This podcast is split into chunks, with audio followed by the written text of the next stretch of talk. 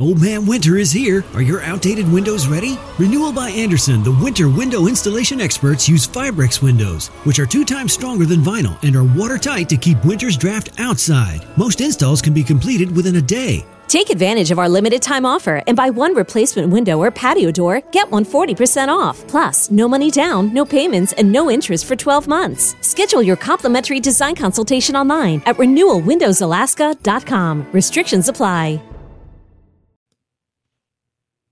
Dog Works Radio is sponsored by Alaska Dog Works. Check out their website at alaskadogworks.com. You can support this podcast on patreon.com forward slash first paw media. Hello and welcome to today's episode of Canadian Challenge Tales. We are joined by Mary England from On the Land from Sioux Lookout, Ontario. How are you doing today, Mary? Hello, Dan. I'm doing really well. Thanks. Yeah. Thank you. Appreciate you joining us. Uh, I'm really excited to uh, get talking about uh, mushing and how you got started. I know you competed in the 10 dog Canadian Challenge this past year with a yearling team, and we're certainly going to jump into all of that fun. uh, but I want to get started hearing a little bit about how you got started in mushing, maybe a first mushing experience or your first memory from it, or you know something that really stands out to you in the beginning? Sure. Well um, i'm a, i'm late to mushing. I grew up in a fairly ordinary mid-sized city in southern alberta where the snow only lasts for a few days before the chinook winds blow it away. And um, and then went off to study university after high school. And it wasn't until finishing all my school stuff and education coming to Sioux Lookout that I actually went mushing. Um, and actually, it was years before I met Jesse, but I went mushing with Jesse as the only tourist provider in Sioux Lookout. Um, and so that's where I met my future husband was was out with the dogs um, and I don't know if I fell in love with the dogs or Jesse or or what, but anyways, uh, it was it was definitely. Um, I joined mushing and joined on the land by marrying into it. Um, I joke that I married a man with baggage, twenty eight dogs and two kids, um, and then I gladly took it on, and it's become a major part of my life ever since then. But I, I do remember meeting like throughout my education and and uh, summer jobs tree planting there was always a yearning for something that i wasn't getting through the traditional career path. I wanted to be spending time outdoors and wanting to be pushing myself in a in a physical way that that wasn't afforded to me of school. And and I didn't really know I, I wasn't finding my steps of where that was throughout and you know trying these long hikes or trying long distance biking and all these kind of physical and exploration um, activities but falling into mushing and, and joining jesse with his kennel it's just been all of the pieces coming together of what what i enjoy uh, being on the land and around other creatures and caring for them and um, pushing myself you know it all it all is in mushing and i have never found it in any other activity so it's just kind of like the culmination of of something that was missing in my life for many years such a wonderful introduction and mm-hmm. and story that uh, you know maybe you know people don't know um, so how long ago was that? and How long you ago was it that you got into mushing or met Jesse? Right. So I moved to Sioux Lookout seven years ago now. Um, went for that first like two hour dog mushing experience with my mom visiting and um, and then it wasn't a few years later that Jesse and I actually connected and and um, I married him. We married each other a few years later. So that was like we yeah i've been joining him in the kennel work for four years now um and the first year it was really like as anybody who started off knows uh, you, you know, it's a lot of learning. The learning curve is so huge. How to, you know, the little things like how to hook up a dog with those weird bull clips, you know. I didn't even know how to do that. So the first year I was very much learning all the basics and it wasn't till the second year that I was feeling confident enough to go out on my own and start training a team of my own. Um, and then uh, came the Canadian Challenge. That would have been the third year that I was actually mushing, and um, and then from there on, yeah, just just kept going with it, training my own team and and slowly but surely feeling more independent with it. But I don't know if that feeling of of uh, total independence ever comes. Maybe it does to some people, but I always feel like I'm I'm still learning. I think that's the mentality from everyone. There's always yeah. something to learn and always yeah. something different because, as you know, and everybody else listening knows, every dog is different. And how to get the best out of them is uh, a constant challenge some days. Oh, so, it's, yeah, it's huge. Yeah. So, would you, your first race be the Canadian Challenge in 2020? It was, yeah. And that was i mean that was so nerve wracking it was oh i trained that season and we had bought a a dog from jason campeau who had been to the canadian challenge several times he and his wife um, and and i really do attribute my success mushing and feeling good about that first year to this dog copenhagen who is now our old couch dog.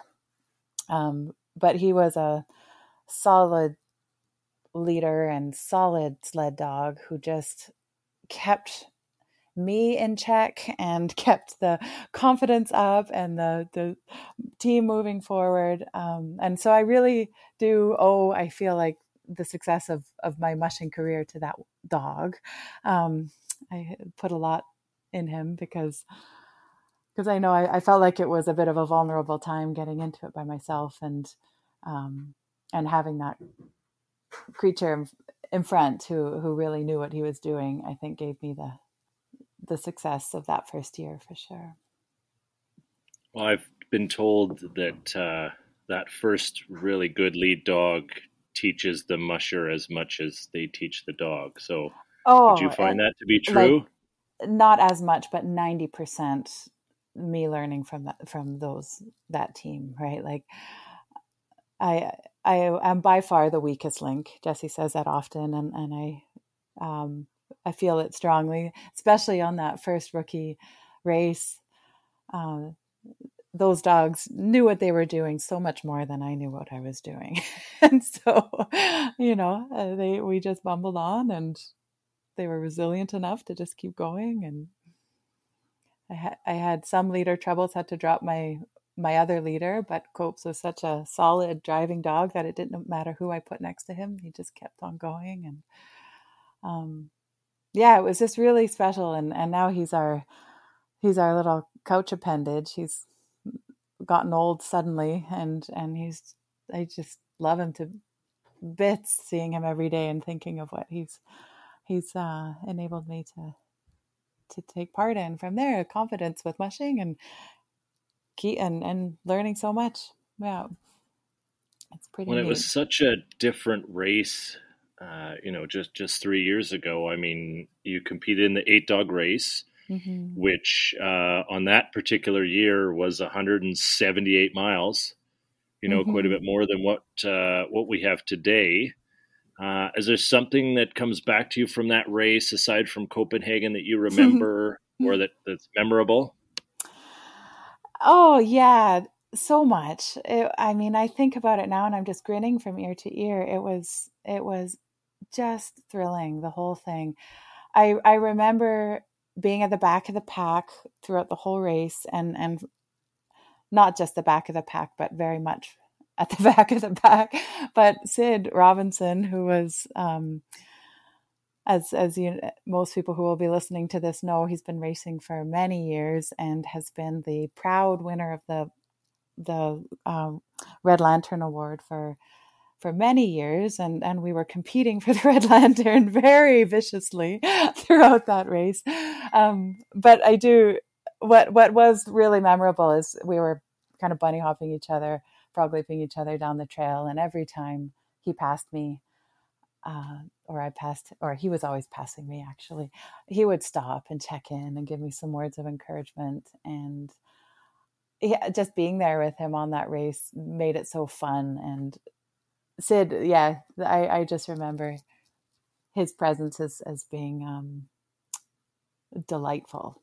Meeting him in these beautiful landscapes, all of a sudden seeing his team and knowing that that there's somebody out there with me at the back of the pack was really great and and another i mean everybody knows the wall and and it was funny the second time racing i was so nervous to and to approach the wall because of the first year's experience with a team that just stopped at the bottom of it and and didn't want to proceed up the wall and and just sitting there and trying to figure out how to haul everybody up and my sled up this short but steep section and having to unhook the team and carry the dogs up and hook them up and take my sled apart and carry up the pieces one at a time and not the pieces of the sled but the contents of the sled um, and spending probably three or four hours there maybe yeah up to up to four hours for sure so that was that was a little demoralizing and so coming up to it again i was so nervous uh, but when the dog sailed up and over it, no problem. I thought, holy shit, there you go. this is how it's done. Can you describe this wall for those that uh, that haven't seen it or haven't been able to experience it uh, in a couple different ways as you have?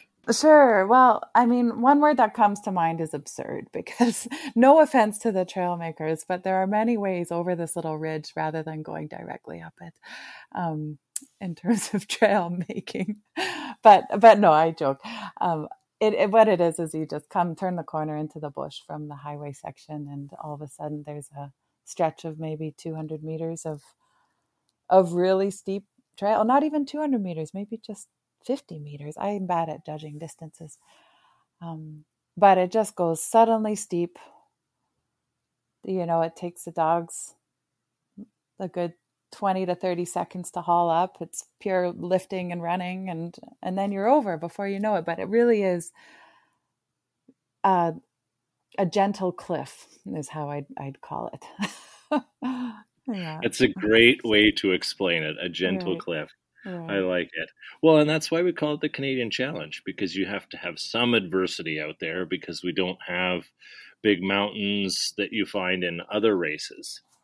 Yeah, and I I recognize that's the reason why it's there, and it, and it is a really good um, little little challenging section that you need a good team to haul yourself up and over, and and so it was really neat to experience both ends of that one that sailed up and over, and then the first time having to having to coax and lift and haul and yeah. play the mind yeah, game well, of not letting it not letting it beat me.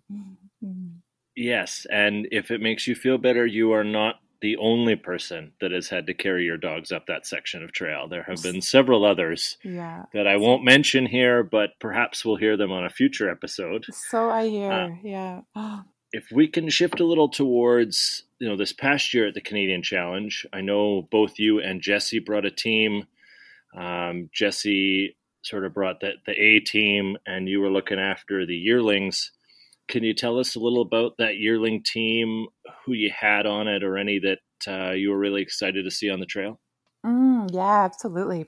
So we had, yeah, like you said, we had two teams, and I'd been training the the yearling team. So they're there was a couple litters that or we had two really small litters um, the year before so, we were running those pups for the first time um, and and along with you know a couple other dogs that we got from really small puppy years or puppyhood from other mushers um, and then yeah there was a couple of old veteran older veteran leaders that I had. Weenusk, who has been Jesse's main dog for for years. She's, let's see, now she is going to be 10 this year.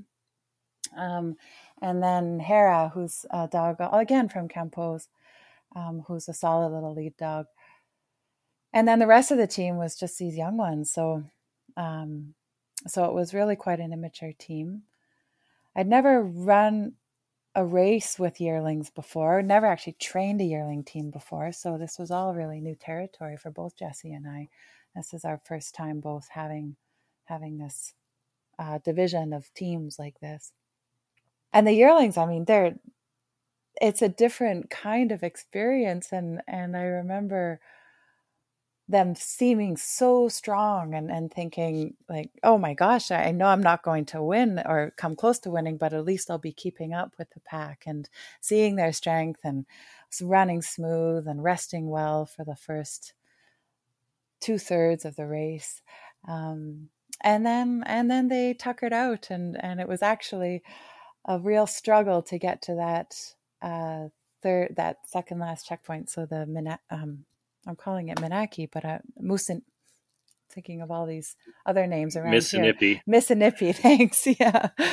Getting to Missinipe was um, at three, four in the morning on that super cold night was a challenge. I was having to run up in front of them and coax them along and um, wasn't sure, you know, my mind wasn't really working as it should have, I think, late at night, hallucinating with the northern lights and thinking, I just need to get to Missinipe, just need to get there. But what I should have done is just stopped and camped because I think those dogs, they were telling me they were tired, that they needed a break. And and I made a mistake. I was focused on getting to the checkpoint and knowing there would be a nice long break there. Um, and when we got to the checkpoint and we rested a really long time, and I thought they'd be okay to go back, but psychologically they weren't. And we tried making it down the trail and, and they told me very clearly that that there was no desire to go to go on down the trail even though by the time we turned it around it would have almost been as quick to make it to the finish line as it would have been to turn back around to the checkpoint. But but alas they they told me they didn't want to go further so we turned around and and had to scratch. Um, but it was the best learning experience for me and talking with other mushers especially with remy and talking with jesse afterwards as well what what you learn from a race like that is how to read a team and and how to give them what they need before they need it.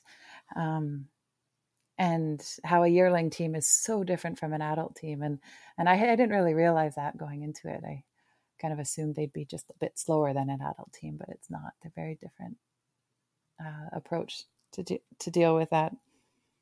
It sounds like a different um, management approach mm-hmm. uh, is mm-hmm. is what's necessary. So I'm gonna back up a little so we can cover a little more of the sure. race because I know some of the fans like to hear a little bit different um, from just the the real exciting parts. Right. So how do you sort of get the team ready after you've arrived at the start? What is that sort of process like for mm-hmm. you? Not just what are you doing, but what does it feel like?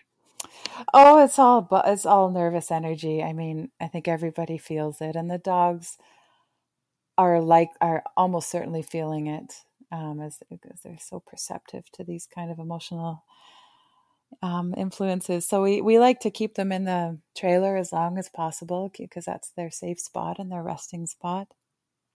And then when we know that, well, in the, it, while they're resting, we're gathering our gear and making the mental checklists and, you know, just t- timing our activities so that we're not going to be late. And, um, and then at the last minute, bringing the dogs out and, uh, you know, getting them bootied up and harnessed up and attached to the gangline. You just want to be doing that all kind of at the very end.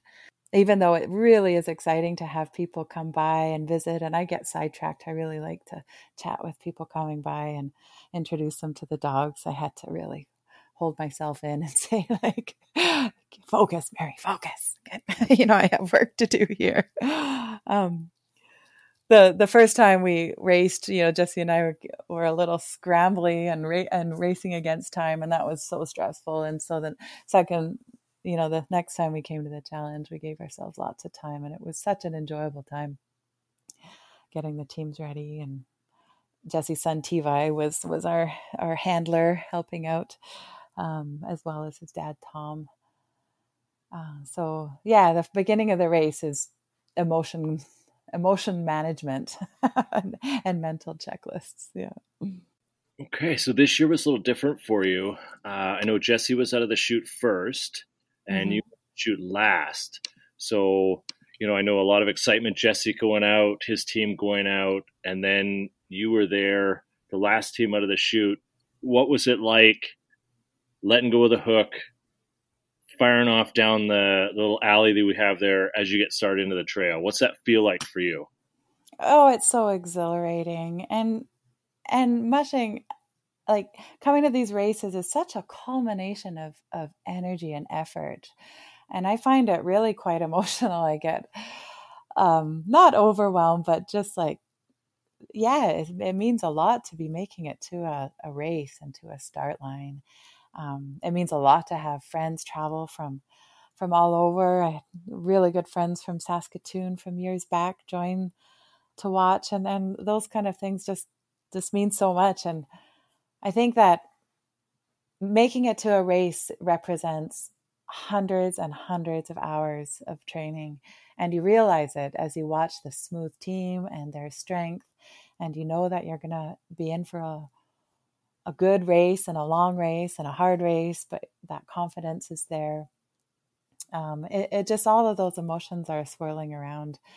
Um, I, I, feel a, a, deep love for the dogs when I'm watching them get so excited and and and just almost almost envious of of that kind of energy that that they have and and and grateful to be part of that part of the team that that they're that that that is the whole unit of of dogs and musher so it's just a beautiful feeling.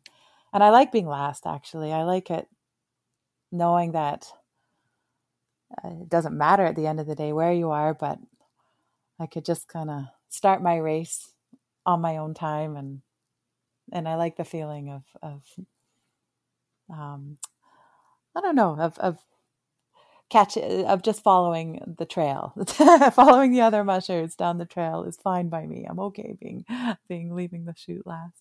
One at this the start you have uh, you know a section in the ditch and then we kind of come off the ditch a little bit. Yeah. Uh, but you got a solid 50 mile run to the first checkpoint which was Weyakwin you know i know distances are hard to tell but mm-hmm. is there a point during that first run where you feel like everybody's sort of settled in you know everybody's where we need them to be. Did that happen for you? And if so is there a point along the trail it did happen? Oh absolutely. It it happened oh within the first you know 15 miles i'd say. It, it just felt like they had me- reached their groove. We were at a pace that felt felt at the time sustainable. I think in retrospect it was a little fast and i and i should have slowed them down. But there was a moment, you know, coming into went through the through the burn, and it was, um, it was just a stunning landscape. Seeing the trees go by and the dusky sun, and coming into that checkpoint through the winding uh, through the winding trail. It was it was just stunning, and seeing the strength of the dogs plowing forward and through the trees, and being able to see the full team around the corners. It, yeah, that was the moment. That was the peak moment in the race where I felt invincible. Yeah, well, and, and then from Weyakwin, you know, we put, um, unfortunately, with overflow, had to push some dogs into trucks and and drive them down to the yeah. next checkpoint. Uh, and so, leaving that 969 checkpoint did you feel the same way about the dogs? Were they doing as well as you thought or better? Yeah, they were doing better than I thought. And again, like I say this, but in retrospect, I was not reading them well. They were, they're jacked up teenagers, right? Like rearing to go and don't know when to s- slow down or how to slow down or pace themselves. And, and I, and I didn't read those signs that, um, that I, that I should have rested longer at that truck checkpoint and at 969 um, and you know, so we left there just looking like a million bucks and i thought that's when i thought okay i could actually kind of keep up to the pack and that was my that was like the moment of of uh what would you call it? Like of of false confidence. Like yeah the team looked fantastic at that point um and i felt like they looked they were starting to show signs of looking a little slower getting into La Ronge, but still I, I felt like at that point they were they were um, doing really well and, and that the long rest in La Ronge would be enough to keep them going. Uh, but again, it was a it was a mistake and a, pup, a yearling team management issue where, yeah, it, it, would have been the prudent thing to rest longer at nine six nine and do a do a slower race to La Ronge and, um, you know, even sometimes I feel like definitely breaking the La Ronge to Missinipe into two runs and having a camp out on the on the land would have been the right thing to do. But um, yeah, there were the first, like I said, the first two thirds of the race was we were flying. We were we were just feeling invincible. that elusive magic carpet ride. Exactly. oh, it was so it was a really humbling experience too, and I know that's a bit of a cliche, but it sure was. And and I I told a lot of people, and I really mean it, that the the scratch was the best thing that could have happened. Um, I felt like that whole race, I learned so much more on that race than I did on other on the previous race, and um, yeah, I think that it it was by far the best the best thing that could have happened to me at this stage. I feel like of my of my own training. Well, that's wonderful. I, I know that uh, you know that that first um, that first night really uh, you know, getting into La Ronge, you know, very cold. I know we're in the minus 30 something. Um, you know, was there any impact that you saw to the dogs? Did they seem affected by the cold or was it just you? Yeah, I really think that with good dog care, the dogs thrive in in colder conditions. Like they certainly there is um, it it is harder on them at, at break, you know, having to make sure that they're they're bundled up and warm and getting the calories in them. So um, it does take some more attention, but psychologically it's harder on the musher and we're we definitely become the the weaker one when it's minus 40 minus 45 um, you know the the dogs seem to manage it very well so yeah i think it's it's tough to say. I mean, yeah, that was that was my sense is that that I was the problem that that definitely the the cold affected the human more than the dogs. Well, I think mentally as well as you come through the trees and come onto the lake, you know, you start to see the lights, but you still have a long ways to go uh, right. at that point. It really starts to play with uh, the mental aspect a little more. The, yeah, um, so yeah. Then got into La Ronge, big rest, you know, lots of food for dogs and mushers. Uh, and then you tear off towards Missinipe, you know, another 50 mile leg. Um, you know, is there anything aside from, you know, having to coax the dogs a little that stood out on that portion? Oh, I mean, that portion was just stunning. It's my first time north of La Ronge on, on the landscape that's shield and lakes, and those portage trails are are unbelievably beautiful. And um, you know the the trail makers are are just need a real shout out for for the effort that goes into building those trails. Um yeah so so i just remember loving those portage routes just having so much fun and and as it it, it became dark quite soon like most of the race was nighttime for me and the northern lights were really shining hard that night and and the sky was dancing and i was so very sleep deprived and hallucinating in whatever ways that mushers do along the way and and i started feeling like it was a tough time of the race you know maybe about 20 miles 25 miles out of La Ronge when i'm oh, sorry out of Missinipe when the the dog started slowing down and the leader started you know giving me giving me a little bit of messaging that they didn't want to keep going and yeah, that was that was a hard moment. That was the pit of the race for sure, where you know, I think, what the hell is happening out here? You know, I've got a team of dogs who don't want to go forward. It's minus 45. Sitting on the open ice certainly doesn't seem like a great place to camp. But again, like these are the experiences I think that that have to happen to to really build confidence in team management and um, yeah in, in retrospect i wish i would have camped. I wish i would have laid out some some beds for them and fed them a hot meal and rested up and um, but but we just I, I just kind of kept pushing them and got to the Missinipe checkpoint okay but it but I think at at the cost of the race at that point. A challenging time for sure. I know uh, I was in the Missinipe checkpoint when when you were on the way and we were looking forward to having you show up and I know Jesse was getting his team ready to go fed, bootied, hooked up, and everything. And I'm going, please, Mary, just just come now or wait because I don't want to have to do a head-on pass in town right. on the road. Right. And uh, it just happened to be that Jesse said, "I'm not waiting. I'm going." And I said, "Well, I think she's on the lake, so you'll pass her out there somewhere." Mm-hmm. And you know, down that little back alley we had, you passed by. Um, so, what was it like to see Jesse, to get those words of encouragement, if you remember them, uh, and to have a nice straw bed and some extra snacks laid out for your team when you got there?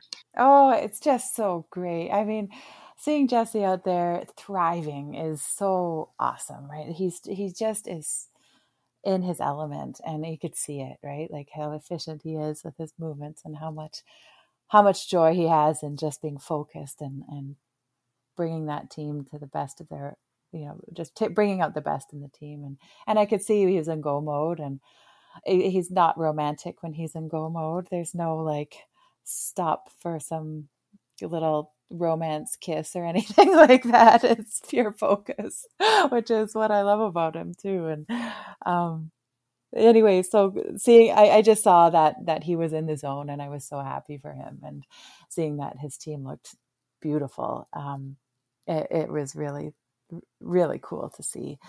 I was a little bit, you know, bummed that my team wasn't quite as as robust, but I was confident that this this checkpoint was going to bring them to a point of uh, of being able to make it back yeah, it was really neat. It's really neat doing this with with your husband and uh, being being out there together. And yeah, it, I don't know how to describe it really. Yeah, it's pretty awesome. well, we just have to get some more people to try it out so they can yeah, experience exactly. it for themselves. Yeah. uh, so I want to ask our social media question, which mm-hmm. comes from Subi Lasai, and she wants to know about the dogs who surprised you the most as they were growing into their place on the team and that could be your mm. yearling team you had compared to how they are now or mm. any other mm. dog you've seen oh geez that's an excellent question. Um, there's so many different ways a dog will surprise you. I mean i think that the the yearling team at that stage the the ones who were res, were resilient and and and like not showing signs of fatigue really stood out at that moment but you know those would be the dogs that are maybe sooner to mature and the ones who um, were less strong during that first year i see them maturing now and that brings such joy to see those those weaker dogs kind of growing into their into a into a mature and strong dog now two years later instead of at the one year mark and anyway so I think the dog that stood out at that race would have been this little one, Hook. She's uh, she was a singleton litter from Copenhagen and and Jazz, and she moves like Copes. I, I mean, obviously, I have a love affair with Copes, as you can tell, but she moves like him, and she works hard like him, and she's enthusiastic, and and she just kept this bouncy energy throughout the whole race, and and I was so impressed with her bouncing down the trail. Um, but seeing the dogs who were you know, like this year, seeing some of these these dogs come into themselves a little bit more, I think, wow, you know, every dog is so different, and you know some might take several years to get it to that point and other dogs who do it sooner it doesn't mean they're better dogs it just means they mature sooner. So it's really interesting to see a team grow. So you and those dogs will continue on with you uh, be on your race team for this coming season? Mm, yeah so i get the yearling team again. I really wanted to race another yearling team and and and do it right. So we have um there's four let's see we we're tra- Jesse's training some of the two year olds on on the adult team now. So Flint and Chert and Hook are are kind of he's he's training some of them. Not sure if they'll make the team, and if they if they do, that's great. And if they don't, then then they'll be ready for the yearling race. Um, we've got five new yearlings, so so it's again a super immature team. Um, yeah, so it's it's going to be really fun. The yearlings that we have now compared to the ones from last year, they seem a lot more mature. Uh, they're like these old wise creatures out there when I'm like, look at you guys. You're only, you know, a year and a half old now and looking like an old veteran already. It's it's it's really neat to see the difference. Yeah. So, can you share a little about your race plans for this mm. uh, upcoming season? I don't want you to have to play all the cards, but if you can share a little, I know we'd be appreciated. Yeah, sure. Well, we're we're struggling a little bit to know what to do. Uh, Jesse is definitely going to do the Beargrease. In fact, we we signed up today for the Beargrease. Um, last year, he scratched that race and is really excited to fin- to, to race it and, and get to that finish line. So that's one. Um, and then we're we're at a point right now where we're not just kind of thinking of sticking closer to home. That would mean going staying in the American races, going to the Upper Peninsula, the UP 200, um, which would conflict with the Canadian Challenge, and so not end up unfortunately not going to the Canadian Challenge. Um, and part one of the reasons for that is just kind of a being exposed to a larger pool of mushers and different just kind of that's how, when you live in an isolated place like northern ontario without any mushers it's at these races that you get mentorship and you get ideas and and i really saw that uh, at the Canadian Challenge is is how much learning happens at these races, and I and I think Jesse especially, and I am too, but excited to just kind of see what different mushers bring to the table, ones that we're not familiar with, and some of these American mushers who come up to those races. So yeah, that's our tentative plan is to do the UP and and the Beargrease. I don't know if I'm going to run a hun- the hundred mile race at the Beargrease yet. We have to kind of play it play it by ear. Yeah. Well, the Beargrease is probably the closest distance race to where you are. Yeah, it's only a 10, 10 hour drive about. So, yeah, we're we're pretty far from most places, but definitely Minnesota and and the, the Upper Peninsula are closer than northern Saskatchewan. Although the northern Saskatchewan, it, it's the Canadian Challenge is kind of like this but I oh I just find it such a beautiful race. it doesn't. If we don't go this year, it means I'm we're going next year because I I don't want to spend too many years not meeting up with all all of the people there. Well, it certainly would keep with your history. I mean, in 20 you did the 8 dog, in 22 you did the 10 dog. So perhaps we have to wait until 24 to see you back again. But you know, I understand. um, so I know that um, you have a full time job, and so how do you mm-hmm. manage, you know, the dog care and all the training to do these races and have a full time job? It's it's a a balance I haven't quite struck. Um, uh, you know, last year I was on medical leave, I had gotten treatment for breast cancer and and had kind of was finishing up chemo and radiation during the dog training time and and was was doing really well with treatments and so had 100% free time basically to to do dog work and and was just thrilled to to be doing it full time and this year I'm back at work um, as a as a family doctor in a small town where there's it's a, a constant struggle of wanting to work more because the community needs it, but also really not wanting to work more and spending time with dogs.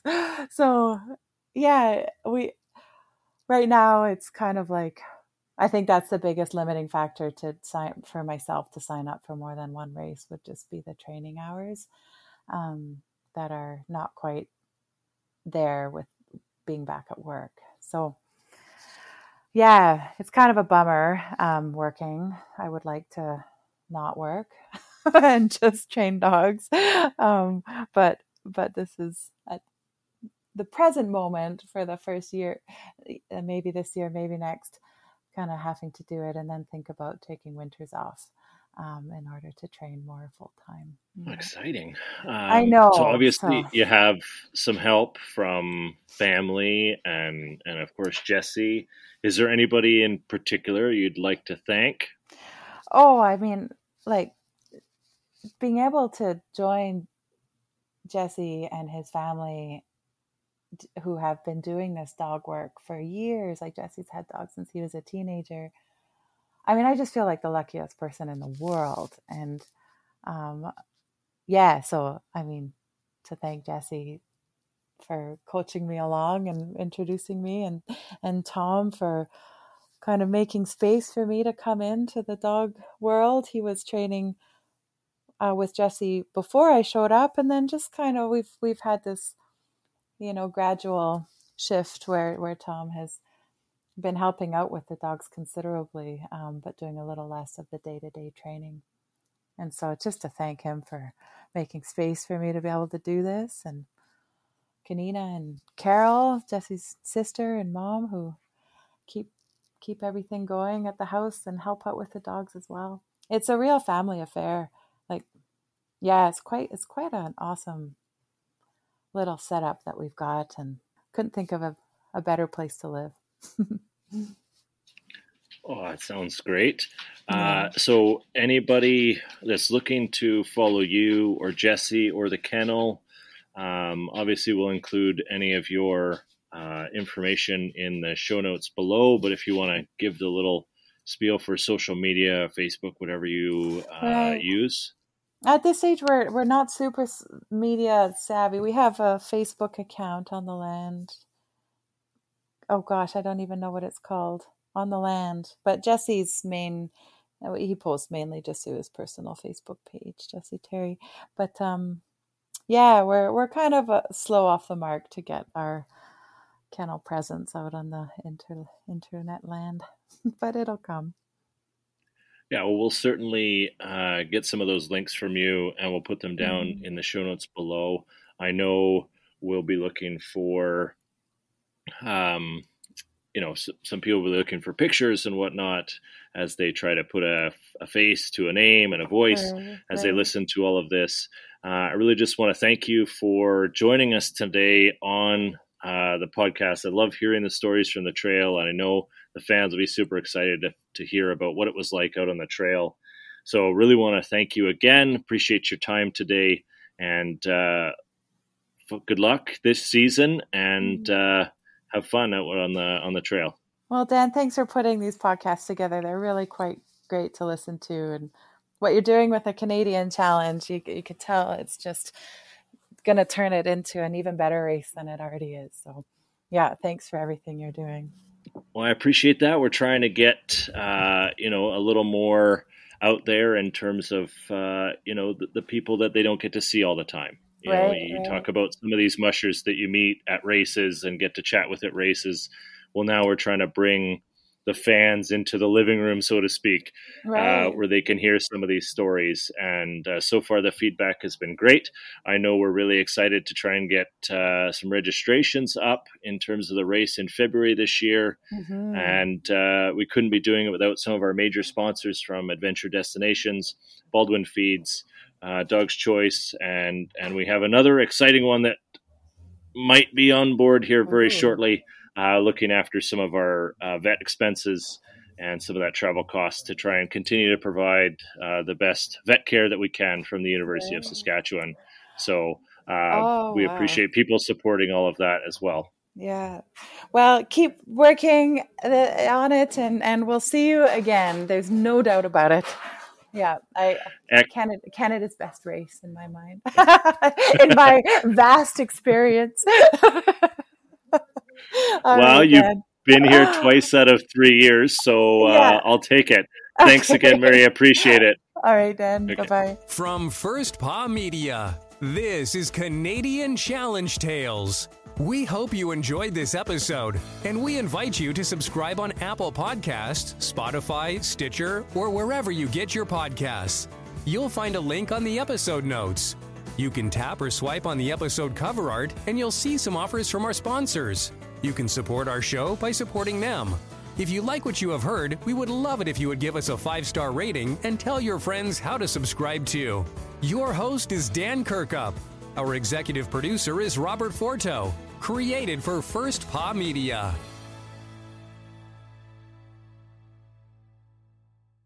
The holidays start here at Fred Meyer with a variety of options to celebrate traditions old and new. Whether you're making a traditional roasted turkey or spicy turkey tacos, your go to shrimp cocktail, or your first Cajun risotto, Fred Meyer has all the freshest ingredients to embrace your traditions. Fred Meyer, fresh for everyone. We've locked in low prices to help you save big store wide. Look for the locked in low prices tags and enjoy extra savings throughout the store.